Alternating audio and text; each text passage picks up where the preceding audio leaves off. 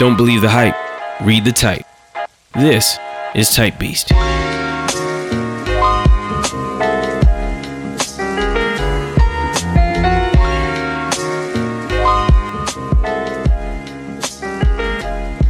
Take a look, it's in a book. It's Type Beast, baby.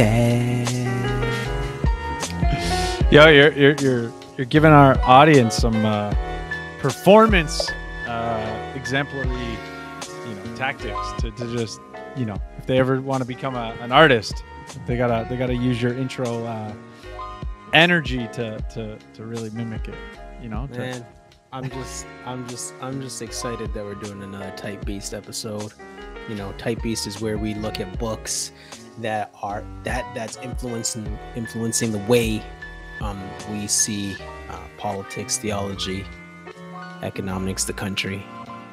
Yeah, so I'm always excited to get into a good book that's that's uh, impacting the way we think. Yeah, man, and uh, you know, I'm sure sure the listeners might have noticed a little bit more uh, reading on your end than uh, than my end. Um, but uh, you know, I, I got a few books in the, uh, let's say I'm working through. Plus, uh, Well- kids are getting a little older. I don't quite have the you know crazy years. I mean, it's still a little tough, but yeah, definitely. Uh, young children was a burden on my uh, reading time. Yeah, I've heard. I've heard, man. Um, yeah, no, I've been, I've had a lot of downtime, um, to read. Um, yeah, yeah, yeah. So, yeah, so I'm, I, you know, eh, I'm really excited to share what I'm learning. I'm always looking to talk to to have a discussion about some of the stuff, um, some of the books and some of the literature and sharing the knowledge. Yeah, so so today we'll be getting into uh The end of gender. by Dr. Debra Soh. So, Dr. Debra Soh is a neuroscientist who specializes in gender, sex, and sexual orientation. She received her doctorate from York University. Oh Go, go Lions. no! Don't count that um, against her. York University in Toronto. I worked as an academic uh, researcher for 11 years.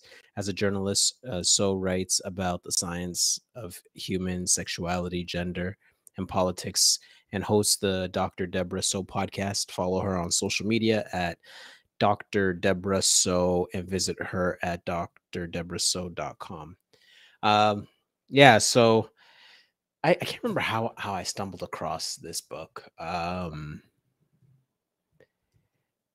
I think it was through True North, and I think uh, Candice Malcolm was doing an interview with her, and it popped up, and I was like, "Oh, this seems pretty interesting." And I was like, "Oh, uh, she's Canadian," and it's kind of weird because anytime I see uh, Canadian writers or um, political scientists or journalists, I'm always just intrigued to say, "Oh, um, there's people from Canada. our, uh, yeah, our neck of the wood, or even, or no, or even you know, Canada's a big place, but from True. our neck of the woods, um, you know, making making making a big splash in in, in politics and in, in, in the way people think.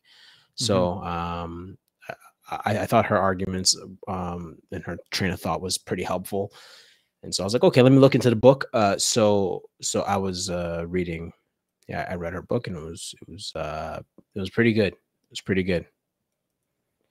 Nice. Yeah. I, uh, I think I found out about her probably like I think I saw her on Joe Rogan. Okay, that's that or- too, or yeah. something like that, like three, four years ago.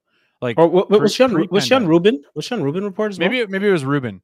You're right. It might have been Dave Rubin's uh the Rubin report. Yeah, but but she was on um was on what's his name's as well. Rogan. Yeah, it was up with on Rogan's as well. Yeah, yeah, yeah. I don't remember which one was the beginning for me. I probably took in both after you know finding the other. Um, but yeah, no, she's she's been good. Um, you know, I think when she came up the previously, I, I almost want to say it was a little bit more about you know focusing on the the transgender stuff as opposed to any other. Oh, yeah, she was on both. you know any other aspect of this conversation. Um, so yeah, no, I'm I'm excited to to learn from you uh, from her book. I uh, I'll have it in the show notes page. There's a a podcast she was recently on, like end of 2021, with uh, Babylon Bee, and so I thought for our audience that's probably a pretty good content uh, to hear her discuss the book as well. If uh, if you're looking for more content from her specifically about this book. Mm-hmm. Mm-hmm. Yeah. Um. Uh, part of the reason why I read the book, uh, I got the book was, uh, you know, I was teaching, I'm teaching sociology, psychology, and anthropology at a Christian school, and uh, yeah, these issues came up, man. these these issues came up, and you know, the students, you know, have really great questions, and I don't have really good answers. So I don't know, man. I don't know. I don't know. But we, we had, we had good conversations, and I was like, okay, you know what? Um, this summer I need to improve. I need to get better. Um, so I read it, and it was good. It was good. Um, so basically, uh, the the tagline is, uh, well, the title is "The End of Gender," and then the tagline is debunking the myths the myths about sex and identity and in our society. And so I'll I'll preface this, and she prefaces this um all the time when she's about to in, talk about her book or whatever the case may be. And you know, she's not writing the book from a perspective of attacking um, the LGBTQ um, community, specifically uh, the transgender community. Uh, so she, you know, she she came up. Uh, she she had a lot of friends, um, gay friends, growing up. Uh, she was a feminist, and um, yeah, so so her heart definitely goes out to to those communities, and she and she makes she's she's always clear to make sure that uh, the book isn't used to attack transgender rights or to attack the community.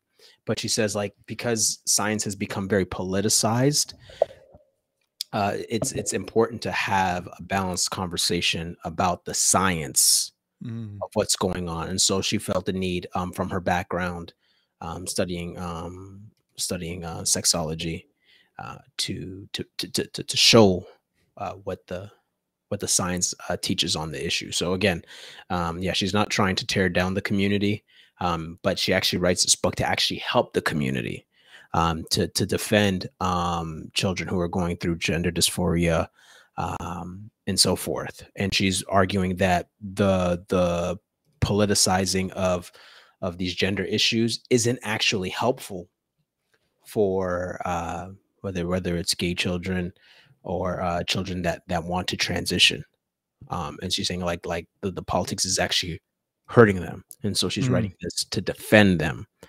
And so, the, and so for me, I, I thought that was attractive in the sense that um, she wasn't coming at coming at in the stance of saying, "Oh, this is nonsense. Uh, mm-hmm. Uh, what these guys are experiencing isn't real. And so she's not saying that. She's saying, okay, look, well, let's actually help them. Let's not let's not just politicize the situation. Let's actually think about how the um in economic terms, um the um you you, you have the the um sorry, what's the word?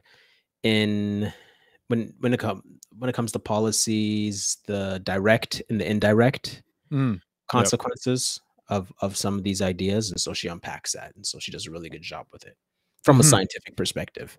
Um, but yeah. also, Joel, I, I'd also want to just make a quick segue and a quick plug for another book I read, mm-hmm. um, "Love Thy Body," um, answering hard questions about life and sexuality.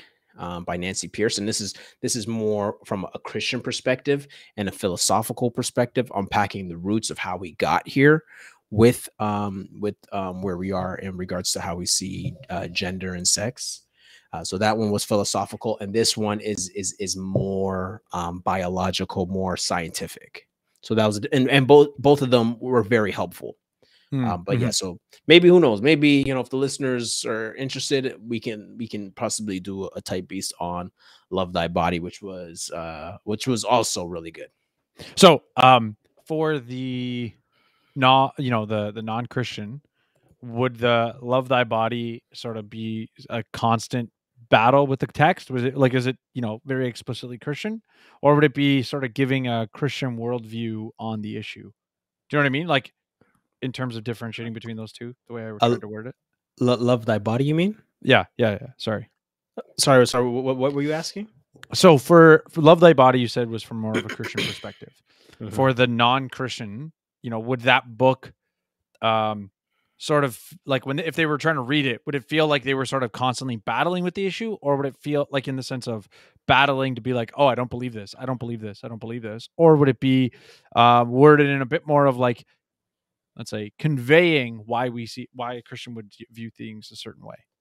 Yeah, well, well, uh, what she what she, what Nancy Pearcey does in that book is is trace thoughts, thought process. So she's a disciple Mhm. of Francis Schaeffer, uh, who wrote how, how how should we then live? Uh, if I have it here, um, and so how should we how should we then live?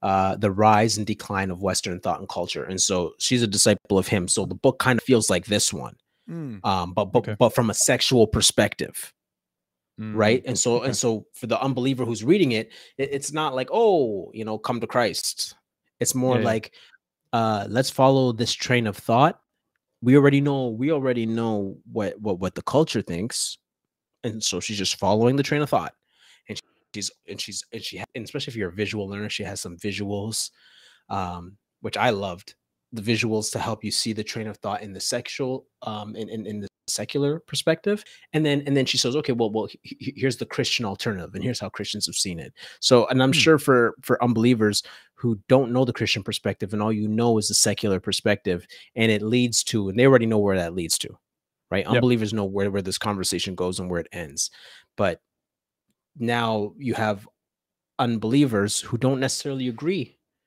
with the lgbtq narrative but don't know where to go and so i think um um, um, um love thy body would would be would be helpful in helping them see um other nuances to the conversation Okay. Nice. No, that's good. Um, now, uh, I'm always whenever we do these episodes, I'm always big on like I gotta have the table of contents open. I'm looking at it. Just you know, um, I'm sort of taking a, a piece out of how to read a book. Um, you know, as sort of like here's the roadmap that the author was trying to do, and and I'm curious for you, you know, or sorry, the first thing would be the intro, or it's not really the the first. Yeah, the introduction is titled "The Battle Against Biology."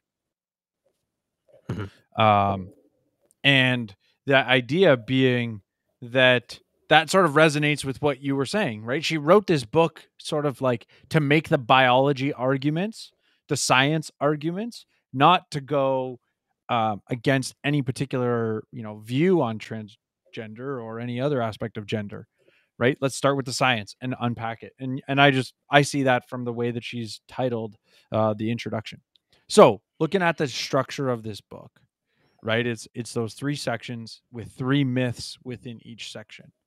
Um, do you fe- did you find that that myth approach right nine myths is really the the you know foundational structure of her book at least based on the table of contents? Would you say that that was a helpful approach Oh yeah, yeah, yeah. Um, it's like a it's like a sermon outline. Um, it's funny because I laugh. I, I laugh. I, I look at the the table of contents. I'm like, oh, this woman, this woman is a logical thinker.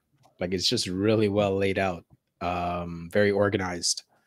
Um, yeah. So I, I- found it very helpful, and I thought I thought you know the the myth the myths were very um helpful way to to to to um to label the the chapters so that way you can kind of pick and choose um what what what what issue you wanted to resolve for yourself first.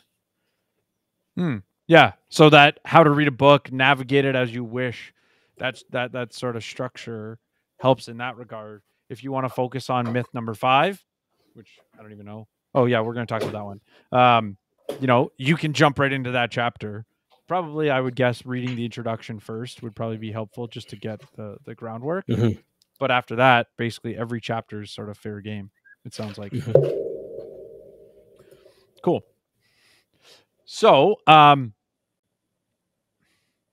for a christian who wants to read this book what what would you say is like i don't want to say like the right type of apologetic but but you know what what type of a you know whether apologetics or or let's say a parent who's going through certain things you know who would you say uh, this book would be helpful for Everybody. Fair and and i'm assuming that's just because the the current climate and debate it just speaks to it really well Everybody. Yeah, everybody. it's for everybody, man. Rated E for everybody. All right. So let's uh let's jump into it. Um I think for the was it two chapters and the conclusion that we're gonna focus on.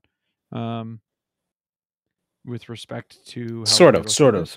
So so we're gonna look at um uh, myth one, biological sex is um is a spectrum, and then myth number where's myth number five?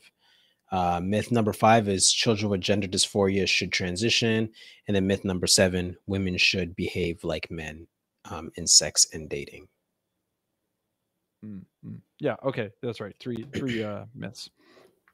So technically would those myths be like would myth 5 be chapter 5? Or is it slightly uh different than that? Yes, yes, Okay. it would. Okay. Yeah. All right, cool. So basically an introduction, 9 chapters or 9 myths and a conclusion. Mhm. is the the structure of this book. So, um, myth one, obviously, she found it to be the I don't want to say the most important, but but you know, top of the list or starting point. I presume there's a level of uh, resonance with you as to why you would have picked it as one of the ones to focus on for our discussion. So, what what what did you find helpful about myth one being addressed, i.e., biological sex is a spectrum? Yeah, so the reason why this is important is because uh, the issue of sex versus gender, those those two terms get inflated, and so what she does is uh, brings clarity to that discussion because I didn't know, I didn't realize um, what ex- what the exact difference was, and so she she definitely nuances it, which is which is foundational for any discussion on it. And so um, here's an excerpt from from the book, and she says. Biological sex is e- is uh, neither um, is either sorry biological sex is either male or female contrary to what is commonly believed sex is defined not by chromosomes or our uh, genitalia um, or hormonal pro- uh, profiles um, but it's made up of uh, gametes which are mature reproductive cells uh, there are only two types of gametes. Small ones called sperm um, are produced by males, and large ones called eggs that are produced by females. There are no intermediate types of gametes between uh, egg and sperm cells. Sex is therefore binary, it is not a spectrum. Hmm. That's interesting. Like to, it's almost like it's another layer deep, i.e., the science, in terms of defining male and female, right? Because I think, I don't know, I haven't watched it yet. Um, I'm intending to watch the documentary "What Is a Woman," but my understanding, one of the trailers I saw in it was, you know, going to let's say a third world country and saying, you know, asking them that question, and the way that they would define it is based on you know sex organs right oh women have breasts men have penises or whatever right whereas it's a good sort of differentiation that you're pointing out that, that she actually goes to like a very biological level of essentially reproductive cell production Yeah, because because genitalia can get kind of dicey when you get into intersex, um, people who are intersex, um, which she gets into um, in the book. And intersex is uh, also known um, as the politically incorrect term um, hermaphrodite, Mm, okay right? So that's why she says, yeah, like, uh, yeah, you don't want to use uh, genitalia um, for um, defining if a person's a male or female. But but like you said, yes, she she uses the idea of of um, gametes, which I didn't even know what a gamete was until I read the book, and I was like, oh, okay, okay, all right, makes sense. Sperm, eggs, okay, fine. And so that there is no transitional, um, there is no transition from sperm to egg or egg to to to, to sperm. It's just either or. Uh, and then she goes on to say, by contrast, she, she's talking about gender now. By contrast, gender identity is how we feel in relation to our sex. Right. So I'll say that again. Um, I'll also say this about the book. uh, it was very confusing. I got, you know, it is very, very confusing. Not because she's making it confusing, but because you have to, you know, especially, you know, as, as a heterosexual male, um, you you only see life in your terms. Mm. You've only interpreted life in your way of thinking, and so uh, you know it. You really have to slow down. So as I'm talking, I'm gonna I'm I'm gonna say things over because sometimes you know. Okay, I'm, anyways, you'll see it, but I'm gonna go slow, and you have to really think through what she's saying. It's kind of like math. You got to think through. No, no, you you, you got No, because when you say that, math to me is like I don't think, dude. I just do it. So, uh, but I know what you're saying, right? Like in Yeah. general, math it's Yeah. complex. You need to pay attention to the details. And, yeah, and, and, then sure add it up in the right place. and add it up. Just Yeah. add it up, right? Okay. So now we're talking about gender. So by contrast, gender identity is how we feel in relation to our sex, regarding whether we feel masculine or feminine. Gender expre- expression is the external manifestation of our gender identity. I'll say that part again. Gender expression is the external manifestation of gender identity or how we express our gender through our appearance, like clothing and hairstyle choices um, or uh, mannerisms. Yeah, that I mean that's a good um sort of but you know there's two terms there, right? There's gender identity and gender expression. And I, I sort of like the connection, the way that she's, you know, drawn the connection between the two. Um and then, you know, for it, I see, you know, in our in your notes that that you shared with me, you know, you've got this header of like sex versus gender. Is that sort of a theme throughout this chapter of like differentiating? Yes. Okay. Yeah. Yeah, yeah, yeah. Dif- di- di- yeah, differentiating between the two. Um, and then she goes on to say, uh, similar to sex, gender both uh, with regard to identity and expression is biological. And so this is important because then she gets into the debate about nature versus nurture. So again, I'll read that part again. Um, similar to sex, gender both with a regard to the identity and expression is biological. It is not a social construct, nor is it divorced from anatomy or sexual orientation, despite what uh, contemporary scholars may have uh, may have see you believe may have you to see you believe of these things are very much linked. So biology, not society, dictates whether we are, uh, and this is a key word, gender typical or gender atypical. The extent to which we identify identify as the sex we were born as um, and the uh, partners we are sexually attracted to right so gender expression is the um, external manifestation of our gender identity. Um, but i think the, the the key two terms i just want to unpack is gender typical and gender atypical.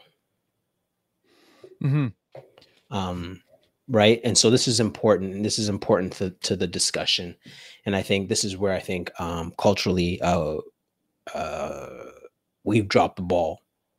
Um, just as as as a culture as a society. Um, so for example uh, you have gender typical right? Uh, masculine men feminine women. That's typical. And then atypical um, the prefix the latin prefix a the negative is not typical atypical. And so that's like a feminine man and a masculine woman. And so this is important to nuance. Uh, so, for example, um, what usually happens is um, feminine men, feminine boys get made fun of. Uh, masculine girls get made fun of, right? They're not affirmed, right? You're Mm. questioned, like, yo, right? You're kind of questioning this guy um, and his manhood because he's feminine. And so, what the culture has done, um, the, uh, the the more progressive culture will uh, will say, okay, uh, well, we can affirm you, um, Mm. Matt. If you're a ma- if you're a feminine boy, um, maybe you are actually a girl inside, and therefore you will have you, you should consider transitioning. Same thing with with a masculine um, female. Uh, maybe you're a male inside, so maybe you might want to consider transitioning. And so, and so, and all she's saying, and this is what one of the one of the main arguments she makes. She's like, well, you know, it's it's not necessary to go to the um, other side. So you have, um, you know, the binary, right? Um, male female and then you have the third option which is um, non-binary and so she's saying like there's no need for to to say okay well non-binary let's just affirm the people the way they are let's just Mm. affirm the people the way they are um and and and i agree with her on that. I think it's important to like affirm um feminine men and um masculine women right? Um we, we all you know we all grew up people with people like that. We all grew we all Mhm. have friends family people who are like that. Now the other nuance now is that you know some in some cases they might actually turn out to be gay. Um but sometimes they're not right?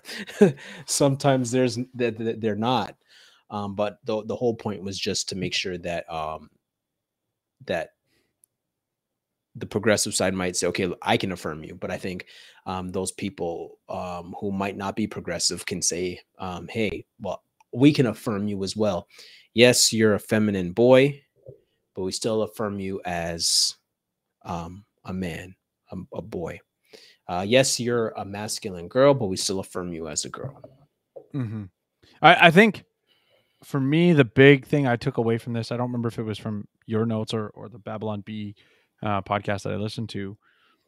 The idea that, let's call it the atypical gender, is still a product of your biology, right? So being a feminine man or a masculine a female is dependent upon your genes is dependent upon your biology. Eh, yeah and your exposure your exposure to testosterone in the womb.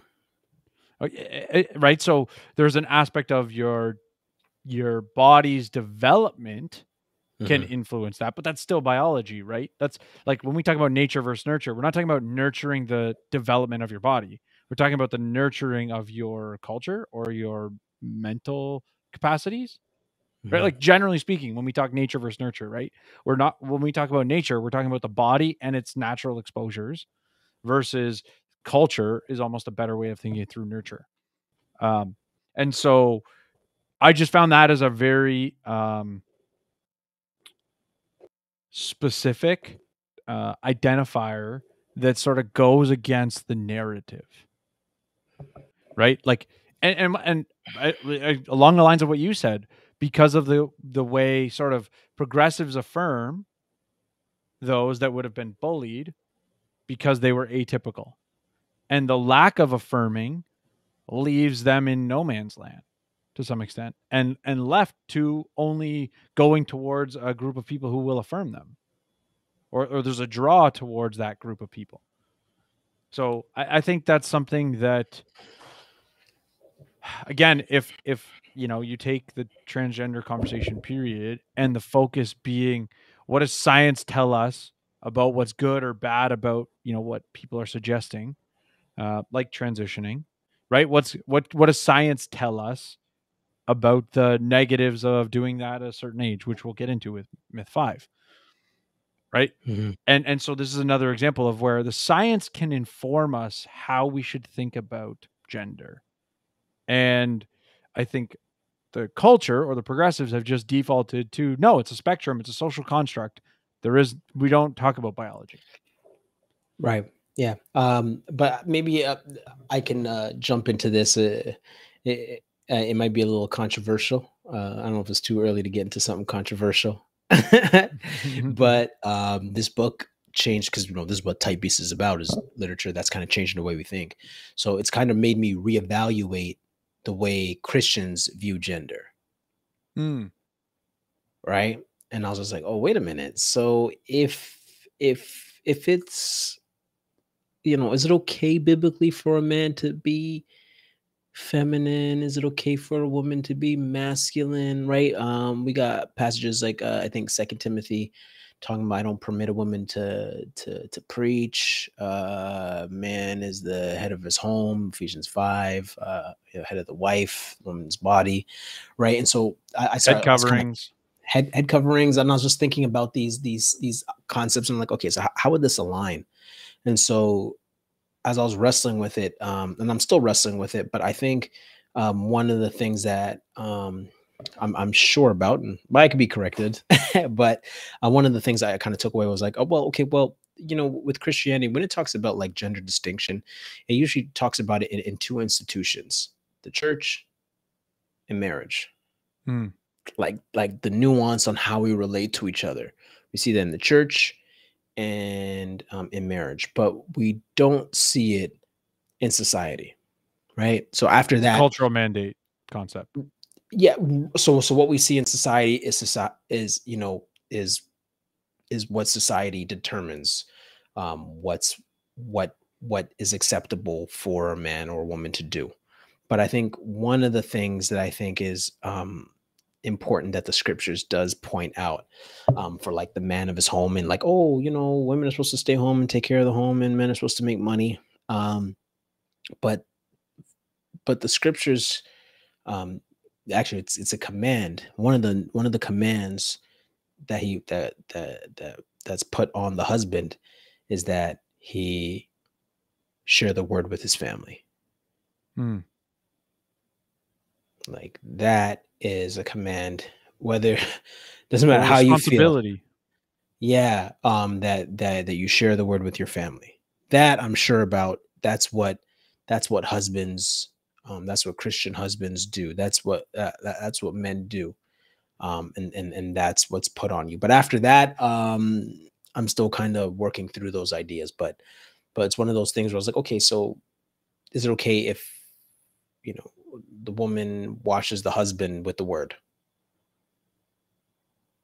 Right? But i i think i think those those those examples um relate to right the the this the the sexual biology um and and and how your gender aligns with so if you're a male you know your sex you're a male and then it aligns with your gender um and and not just the way you act the way you um your expression right? Your identity. Like those things all align and so with the scriptures that goes along with it but just some things i've been working through. No, and, and I think it's it's a fair point that that I think um, maybe many non Christians or unbelievers wouldn't give credit to a lot of times. Like they, I think a lot of unbelievers view Christians as sort of like dogmatic. Not to say that some aren't. Um, and you know, to hear you taking in some information that I don't want to say goes against what you believe, but Mhm. um, challenges you, you're sort of going, okay, how does that make me shape my paradigm? Mhm. and and and relate and also relate to what i'm seeing in the culture. So like somebody say oh well yeah um the husband has to be the breadwinner. I said says who? Like he has to make the most right?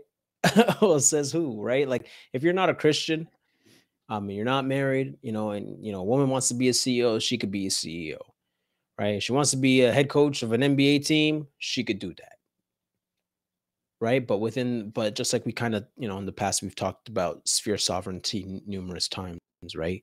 God has his institutions. Um where where, where he, he's, he's been explicit his institutions and for those people who aren't part of those institutions yo you're free to do but yeah uh, but yeah that, that that's just uh, some things i've been wrestling with and who knows it'll probably develop um, Yeah, and I think uh, just just uh, you know the way that I sort of see what you're saying is like the the role, the gender role as dictated by Scripture, speaks mostly to responsibility. It doesn't necessarily speak, and not always, but generally, I'm saying it doesn't necessarily speak to execution. Right. So like I can be responsible and delegate at the same time. Mhm. right? And so and the reason i say that is there's an aspect of i can wrestle i can apply the learning that i've just had around execution while still hold on to the gender roles that scripture dictates. In in respect to as you said in the institutions of family and church. Yeah. And um, Yeah. I would just say, for a matter of completeness, you know, there are some Christians that do view these, you know, sort of roles going beyond and into uh, Yeah. society and and have an issue with a female boss. Now, I would Yeah. say there's no scriptural basis for such a thing, but that's a different conversation. Um, Yeah. Yeah.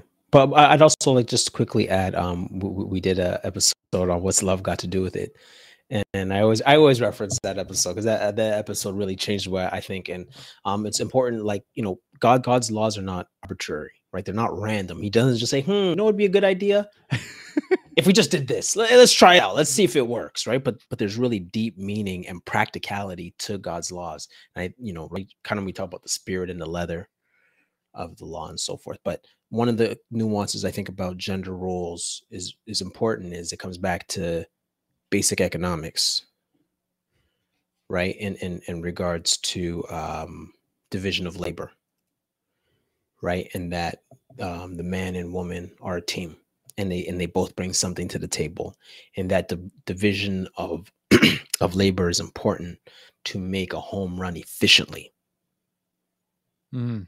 right this is why this is why there's distinction right um right um not everybody as you know old saying too many hands in the pot. Right? Mhm. there's too many hands in the pot right? Right? Everybody's playing their role and they're complementing each other. Hence hence you know you know we use the term complementarian and egalitarianism and so forth. Just quickly complementarianism is um with separate um separate roles but equal in dignity. Mhm. separate in duty, equal in dignity.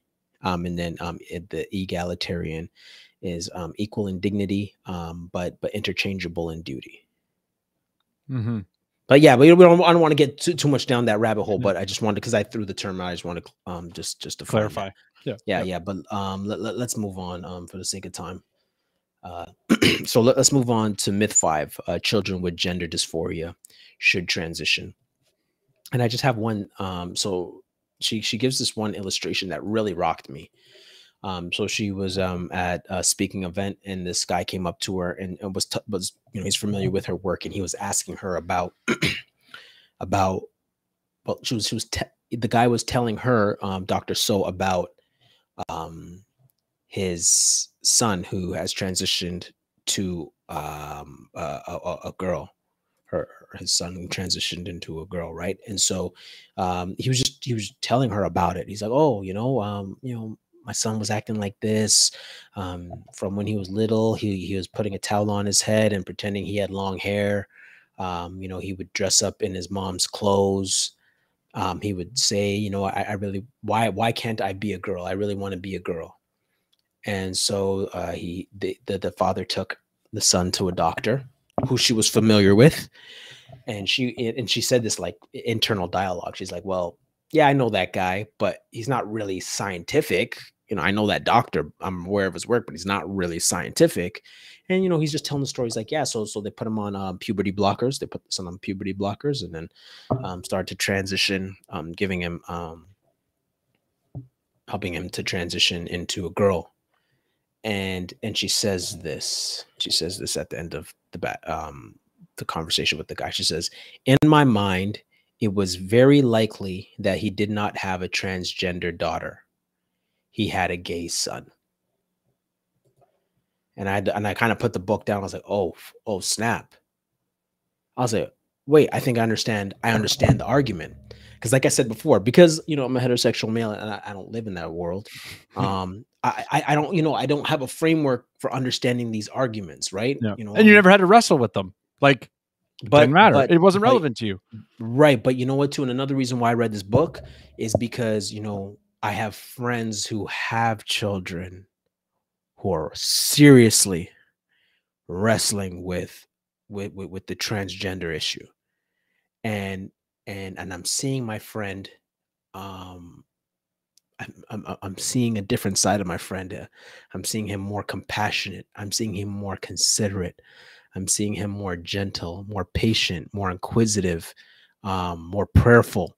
Um, and and as he's he's he's confiding in me, I'm joining him and I'm bearing his burden, and and and you know and and and and helping him work through that.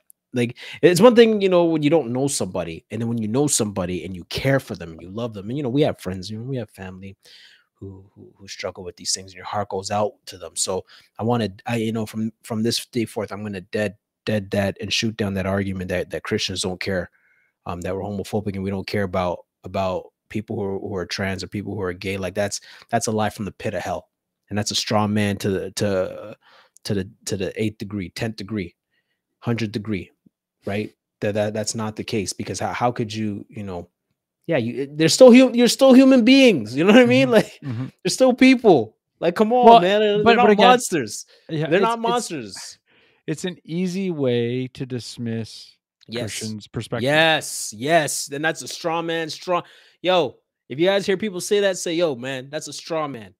Um yeah that, that that's nonsense and, and your and your heart goes out to the people so that was one of the reasons why i, I read the book because i you know i was reading it for for my friend who who's who's trying to deal with his child and i was like okay you know what? Let me read this and see if this can help and like hey maybe yeah sometimes I'm like yo maybe you should just listen just talk with the kid just hear, hearing him out um but yeah but the point i'm the point that she made that really rocked me was that like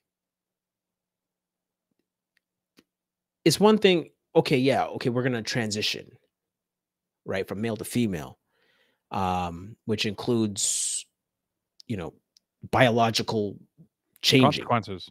yeah like yeah yeah messing with your body chemistry um um puberty blockers testosterone surgery and all that stuff is not was not necessary because at the end of the day the kid just just was just gay.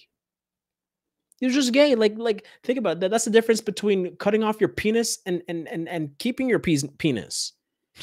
Cutting off your breasts and keeping your breasts like you know like that's serious Yep, you know like so yep. you're just like yo just you know like like yo let the kid be gay chill Yep. right? Like like let the let, let let the kid um develop let the kid figure it out. But now i understood what the heart of the issue what she was coming at was was like oh wait a minute. This is and she used the term i'll probably mention it later on the show but i want to make sure i mention it. Um it's a different kind of conversion therapy. Mm, she called it conversion therapy and i was just like oh shoot yeah it's conversion therapy right? Because the point is like yeah maybe maybe your kid's just gay.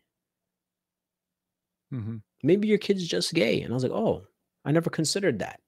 And and and, and that's what she's fighting for um and she has a lot of um gay friends because that's who she she came up um um with. She has a lot of uh, gay friends who she who she um was friends with and and they reached out to her and they said yeah they see a lot of themselves in these um young kids who are maybe gay um but are being pushed to transition because Mhm. the guy because the boy's feminine he really must be a girl well no he's just gay so I, I, I thought I thought that was very powerful and, and really got to the heart of the issue on defending um, um, those people who can't defend themselves. Yeah, and and I mean that's just one example, right? Like, you know, you gave the example of like the kid turned out, you know, like she viewed the son as like, okay, this sounds like he's gay. And and if we take let's say some of the the you know femininity away slightly and just talk about the concept of gender dysphoria right? Like the re- the reason i'm saying is like that was one example because you can have a scenario where let's say a year later the gender dysphoria resolves because that's sort of the norm.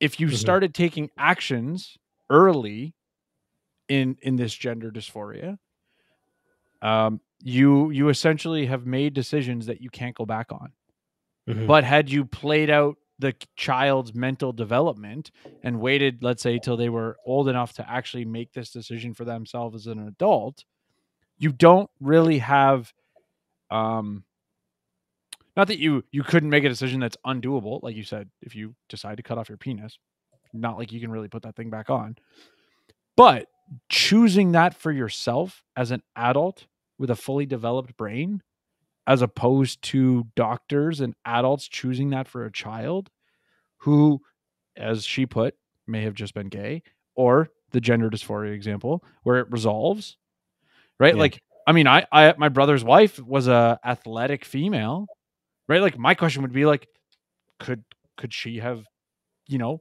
been subject to the point of you know convincing her that that she should have transitioned I, I mean i don't know her childhood to say that she had any let's say opportunity for that i just know that she was an athletic female which to some extent would be a little bit atypical um but but yeah it's just uh to me that's where it is like when you're when you're basically forcing a child to take puberty block. Well, I shouldn't say forcing. When you're putting a child on puberty Well, blockers, okay well okay so there- there's a case um with this girl named uh, Keira Bell in the uk and she's suing um, um a medical clinic uh for um easily giving her puberty blockers um medication to um for her to transition.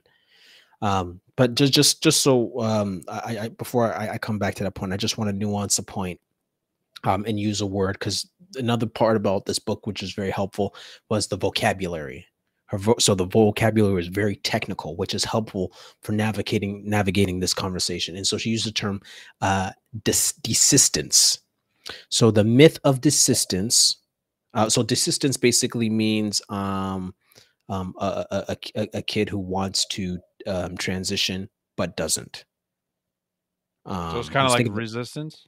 uh, yeah, desistance. And so the myth of desistance across all 11 long term studies ever done on gender dysphoric children, uh, between um, 60 and 90% um, desist uh, by puberty. 60 to 90% pr- um, desist by, uh, by puberty. So desistance refers to the phenomenon of gender dysphoria remitting.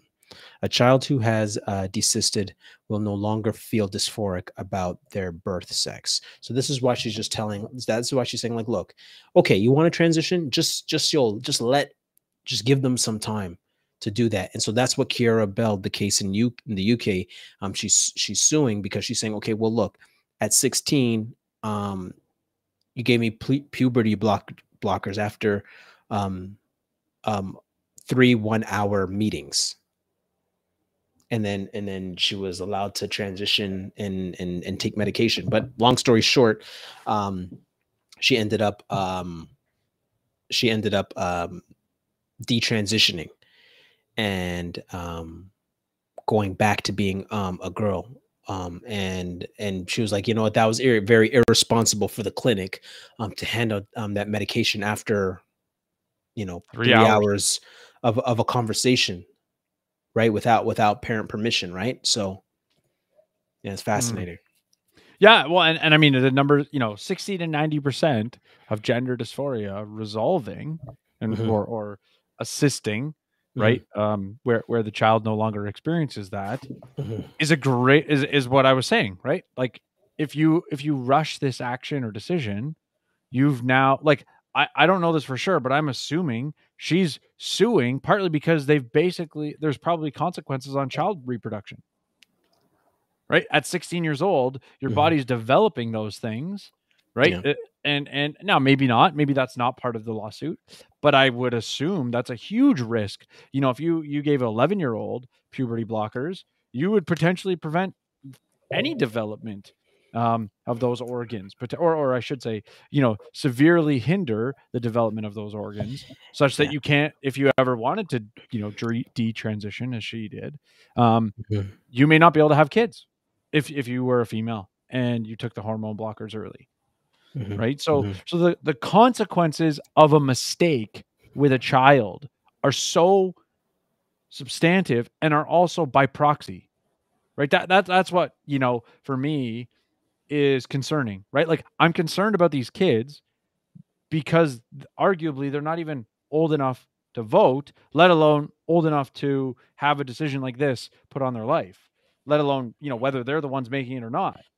Right and so this is so i think what what's going to this the case in the uk is, is setting a precedent where they're like okay no we're, we're nobody no child under 18 can make that decision for themselves. So th- that's the direction the uk is going like look if you're under 18 you're not old enough to make that decision but Mhm. um in, in in the us it's it's another ball game um there was a um there was a section within this chapter called political pawns and she says there is no such thing as a transgender child many people including parents annoyingly um, uh, use the term not knowing uh, there is a difference between uh, being transgender and being uh, gender dysphoric. Transgender is, and the term quote unquote transgender is an identity and political label uh, denoting that an, an individual identifies as the opposite sex. Children, and particularly uh, prepubescent children, do not possess the emotional maturity identity um, um, this way. To identify, uh, to identify this way. Identify, yeah.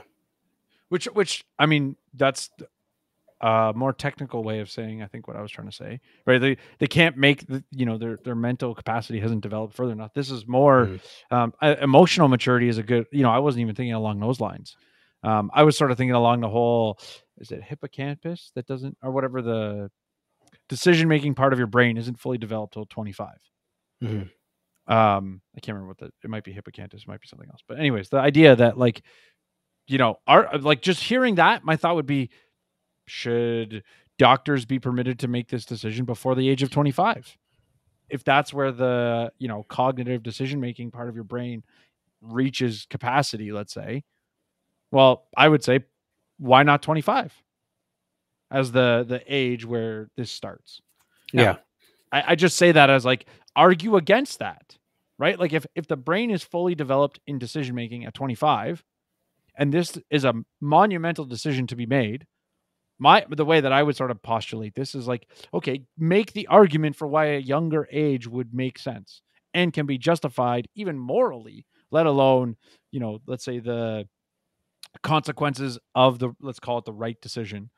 Um you know there may be some benefits of doing this early benefits um but the the potential consequences in my mind outweigh this on a on a massive level Yeah. Um, I, I- thought this was also a good, um, good um, nuancing of the conversation. So she says this transgender activists have gained much political ground uh, through use of the narrative that being trans is similar to being gay.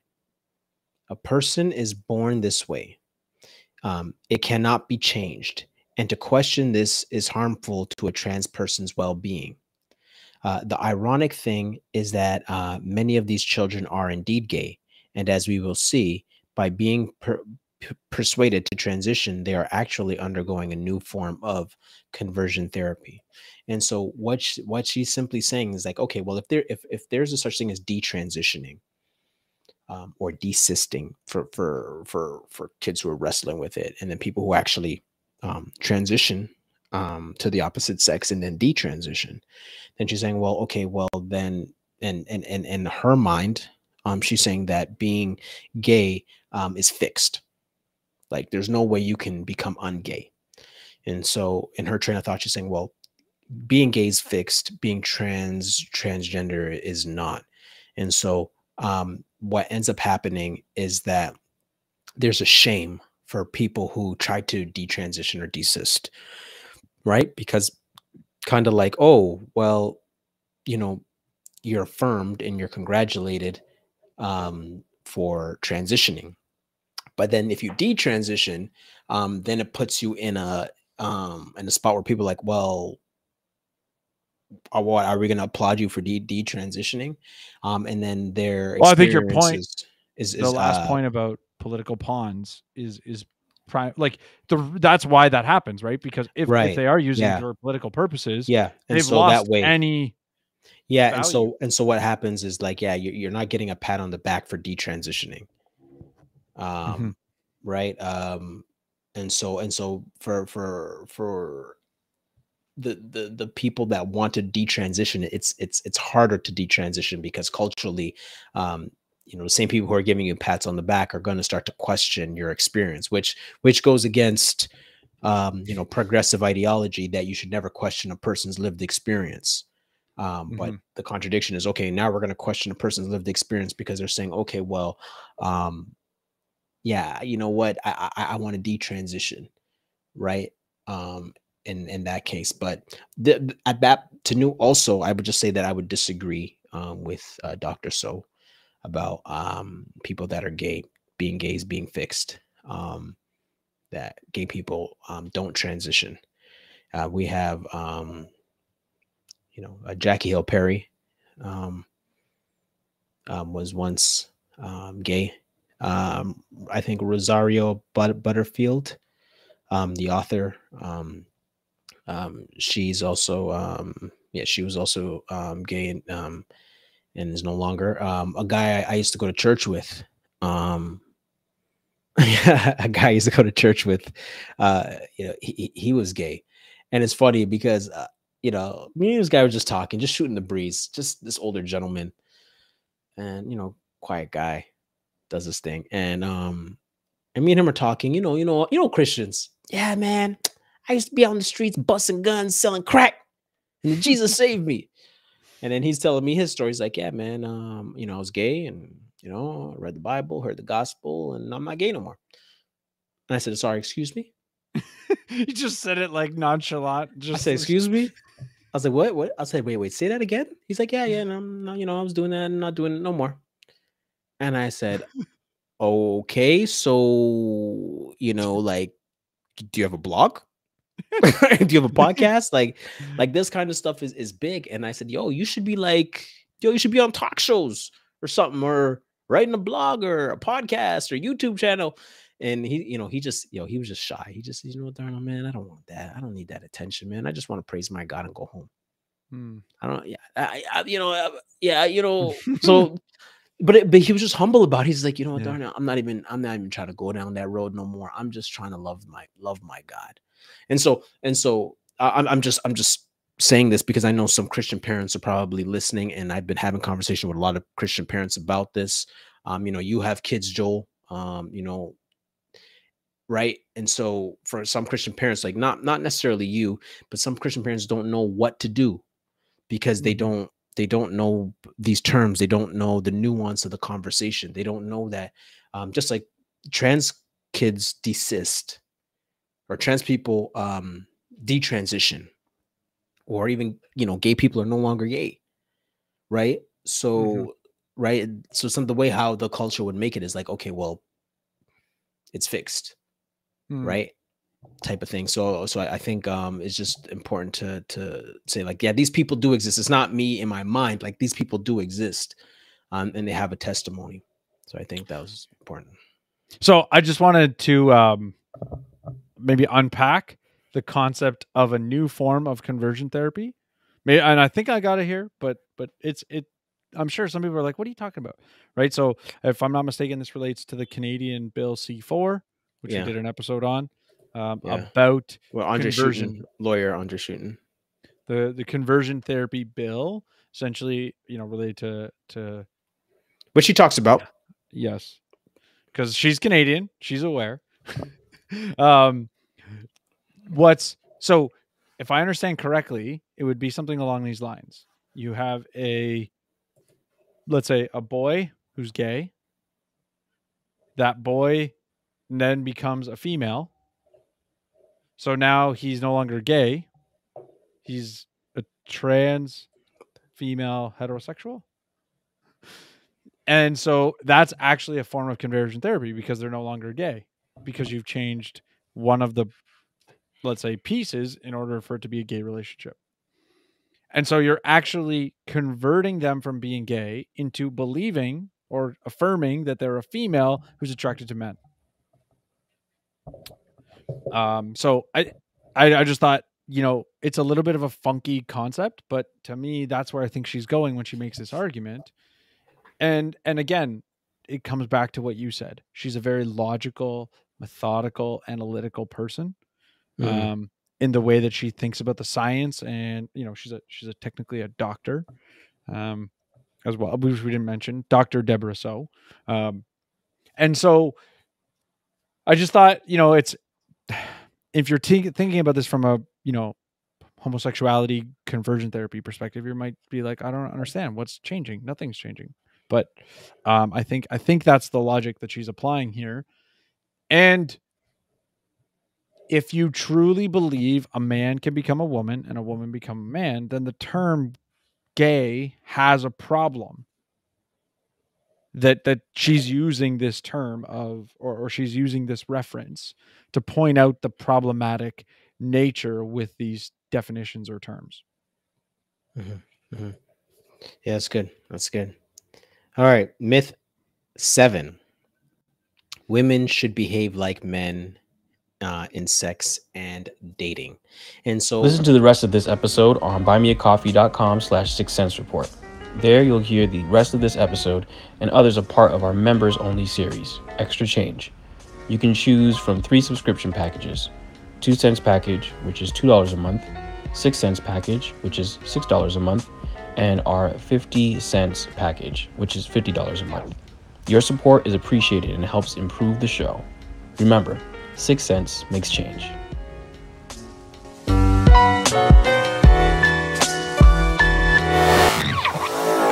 Madden and Mitchell Media.